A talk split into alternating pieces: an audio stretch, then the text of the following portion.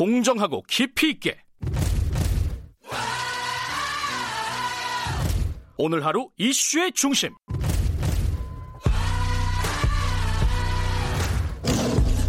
김경래 최강 시사.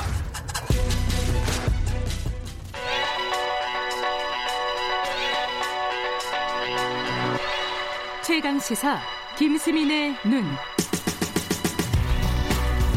김수민의 눈 김수민 평론가 나와 계십니다. 안녕하세요. 네, 반갑습니다. 어, 오늘은 총선과 관련해서 중도층을 얘기를 해보겠다. 네. 이게 좀 너무 주, 주제가 난해한 거 아닙니까? 아, 난해한가요? 예, 중도라는 층 자체가 좀 난해한 성격이 있긴 한데 예. 어느 정도 풀어보려고 노력을 해보겠습니다. 그게 이제 최근에 여론조사 같은 것들 보면은 네. 애초에 뭐 이게 여당 심판이냐, 뭐 야당 심판이냐 이런 프레임들이 좀 있었잖아요. 네네. 그게 약간 변화가 있다면서요? 예, 한국갤럽이 지난 십일일부터 십삼일까지 만 네. 십팔 세 이상 천일 명을 전국적으로 조사를 한 결과가 나왔는데요. 일단 네. 개요부터 말씀드리면 휴대전화 알디디 표본 프레임에서 무작위 추출을 해서 무선 팔십오 퍼센트, 유선 십오 퍼센트 비중으로 조사를 했고 응답률 십사 점 이 퍼센트의 표본 오차는 구십오 퍼센트 신뢰 수준 플러스 마이너스 삼 점 일 퍼센트포인트입니다. 네. 네. 이제 안심하고 말씀하십시오. 예. 마치 랩을 하는 것 같은 느낌이 드는데 현 정부를 견제하기 위해서 야당 후보가 많이 당선돼야 한다가 사십오 퍼센트 응답이었고요. 네. 현 정부를 지원하기 위해서 여당 후보가 많이 당선돼야 한다는 사십삼 퍼센트였습니다. 비슷하네요. 예, 오차범위인데 예전에는 정부 심판보다는 야당 심판이라는 쪽이 한 십 퍼센트포인트 아. 정도로 더 많이 나왔었거든요. 예. 이제 이게 어, 역전이 될까 말까 하는 그 추세에 있다는 거죠. 아, 오차범위 안에 있지만은 어쨌든 추세로 보면은 어, 정부 심판 쪽이 네. 늘었다 이런 그렇습니다. 말씀이시네요. 근데 이제 아까 우리가 중도층 얘기를 시작한다고 아, 했는데 네.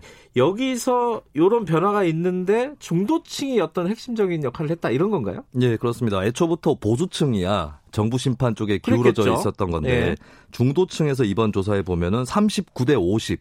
어, 요건 오차범위 바뀌네요. 네, 그래서 예. 정권 견제론이 우세했고 무당층에서도 십팔 대 사십구 이렇게 아하, 나왔어요. 예. 그렇다면 이제 중도층이 어, 좀 정부 거꾸로 기울어지고 있다라고 예. 볼 수가 있는 건데 이게 이제 어, 지난해 조국 사태 때의 여론 추이하고 좀 비슷한 성격이 있습니다. 네. 그래서 이제 최근에 있었던 뭐 법무부와 검찰의 갈등이나 공소장 비공개 또 뭐 임미리 교수 비판 음. 칼럼에 대한 고발 시도 이런 것들이 영향을 끼쳤다라고 음. 볼 수가 있겠죠. 아, 근데 중도층하고 무당층은 같은 거 아니에요? 다른 거예요, 이게? 조금 다릅니다. 오늘 이것도 얘기를 계속 아, 드리겠습니다. 뒤에, 뒤에 나오나요, 이 얘기가? 예.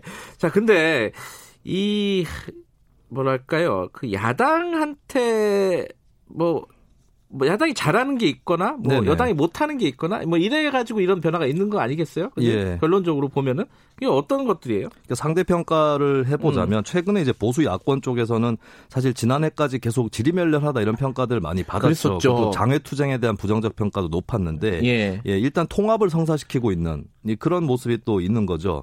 그래서 시너지 효과는 아직까지는 좀 미지수긴 한데 어쨌든 저기는 이제 뭐 포용적으로 좀 끌어안고 있다. 음. 그래서 저기를 찍어줄 수도 있겠다. 라고 하는 생각이 들 수도 있는 거겠고 네. 또 어, 그 미래통합당 쪽이 아니더라도 지금 다당 체제이기 때문에 야당이 여럿 있지 않습니까? 그렇죠. 그렇다면 이제 음. 다른 당이라도 찍어볼 여지가 있다. 이런 것들이 심리적으로 또 영향을 줬을 수가 있겠습니다. 네. 그리고 이제 정부 여당에 좀 경종을 울리기 위해서 정부 여당 쪽 찍어줄 건데도 불구하고 일단은 이번에는 견제하겠다라고 응답해야겠다. 이런 음. 층도 있을 수 있는 거죠. 막판에 이 층이 또 얹혀서 결과가 음. 나오지 않았을까 그럴 싶어요. 그럴 수 있죠. 이 여론조사는 또 실제 투표는 아니니까요. 그렇죠? 그렇습니다. 마음이 또 바뀔 수도 있는 거고요. 전략적 여론조사인가요? 이렇게 되면은?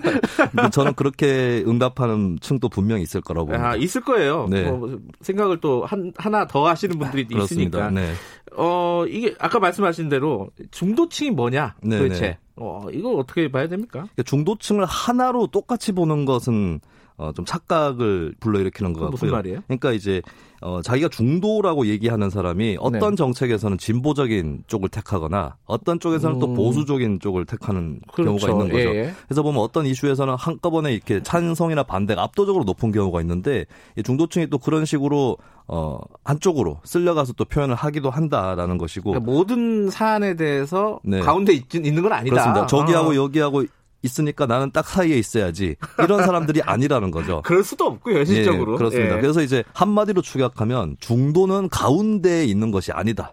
아하라고 하는 겁니다. 그래서 예. 좀 복잡다단한, 그러니까 진보와 보수의 프레임으로 봤을 때 불순할 뿐이지 예, 불순하다는 표현이 오히려 맞는 것 같고 아, 불순하다는 말은 순수하지 않다. 그렇죠. 양쪽 양극단은 아니다. 예, 사실 아. 진보나 보수에 어, 해당한다고 스스로 생각하는 사람들을 봐도 모든 사안에서 진보에 해당하는 예, 그런 선택을 하진 않거든요. 예. 그러니까 중도도 또 그런 일원이다라고 음. 볼 수 있겠습니다. 이게 그 그럼에도 불구하고 중도가 갖고 있는 중도층이 갖고 있는 경향이라고 할까요? 그런 건 있지 않을까요?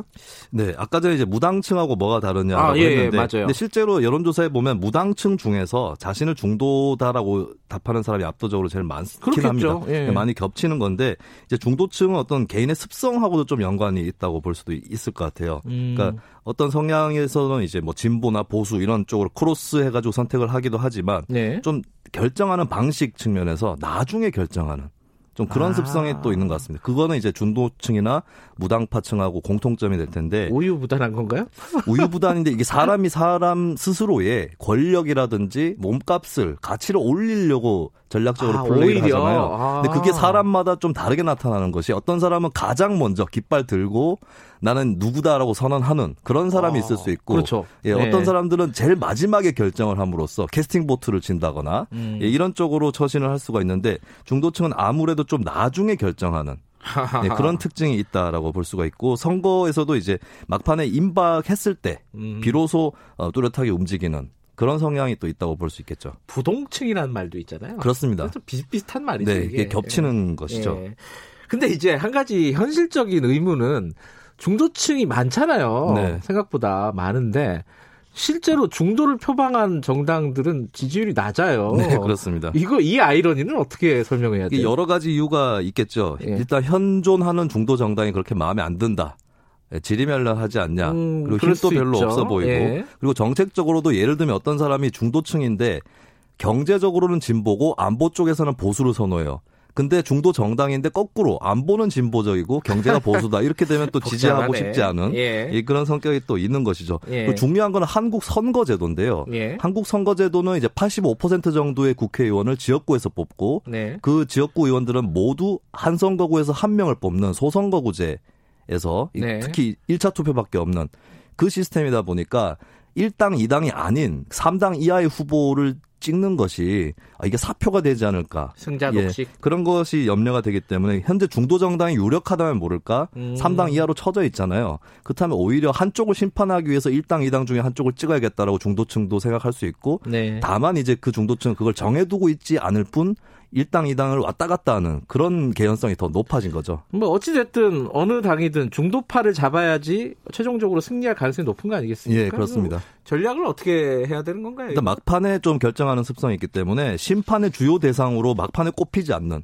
실수를 좀 하지 않는 게 중요하고 마지막, 예. 예, 중요한 것은 가장 싫어하는 사람은 최근에 싫어하게 된 사람이다 라고 하는 것이죠. 그래서 이제 마지막에 실수하지 않도록 아, 하는 그런 것이 있기 끝, 때문에 끝까지 조심해야 된다. 예, 그래서 아마 예. 각 정당에서도 막 엄살 작전표고 마지막까지 중도층이 네. 한쪽으로 또 한, 중도층 한쪽이 잘 나간다 싶으면 다른 쪽에 무게를 실어주는 경향이 있거든요. 견제하는. 예, 그렇기 예. 때문에 끝까지 아 이번 선거 어렵다라는 엄살 작전이 또 여러 음. 정당에서 터져 나올 것으로 그렇게 예측이 됩니다. 아, 근데 이런 거는 누구나 다, 어떤 정당도 다 쓸 거 아니에요, 그죠? 네, 그렇습니다. 그죠? 막, 막판까지 다 쓸 텐데 이게 이제 중도층의 마음을 잡을 수 있느냐 이거 참 어려운 문제네요, 그죠? 네. 중도층의 마음은 알 수도 없다 이런 얘기네. 청취자분들은 중도층입니까? 저는 중도층인지 아닌지 잘 모르겠네요. 중도층인지 아닌지도 모르겠다. 아, 그러면 중도 중에 중도인가요? 알겠습니다. 네. 오늘 여론조사가 나왔는데 어, 여론조사가 중간에 언급이 됐죠. 이 여론조사는 중앙선관위 홈페이지에서도 확인하실 수 있다. 이 멘트가 중요하다고 합니다. 이게 총선이라서 이런 데 민감한가 봅니다. 네네. 자, 아, 김수민의 눈이었습니다. 고맙습니다. 감사합니다. 김경래 최강시사 이 분 여기까지고요. 잠시 후 삼 부에서 다시 뵙겠습니다. 일부 지역국에서는 해당 지역 방송 보내드립니다.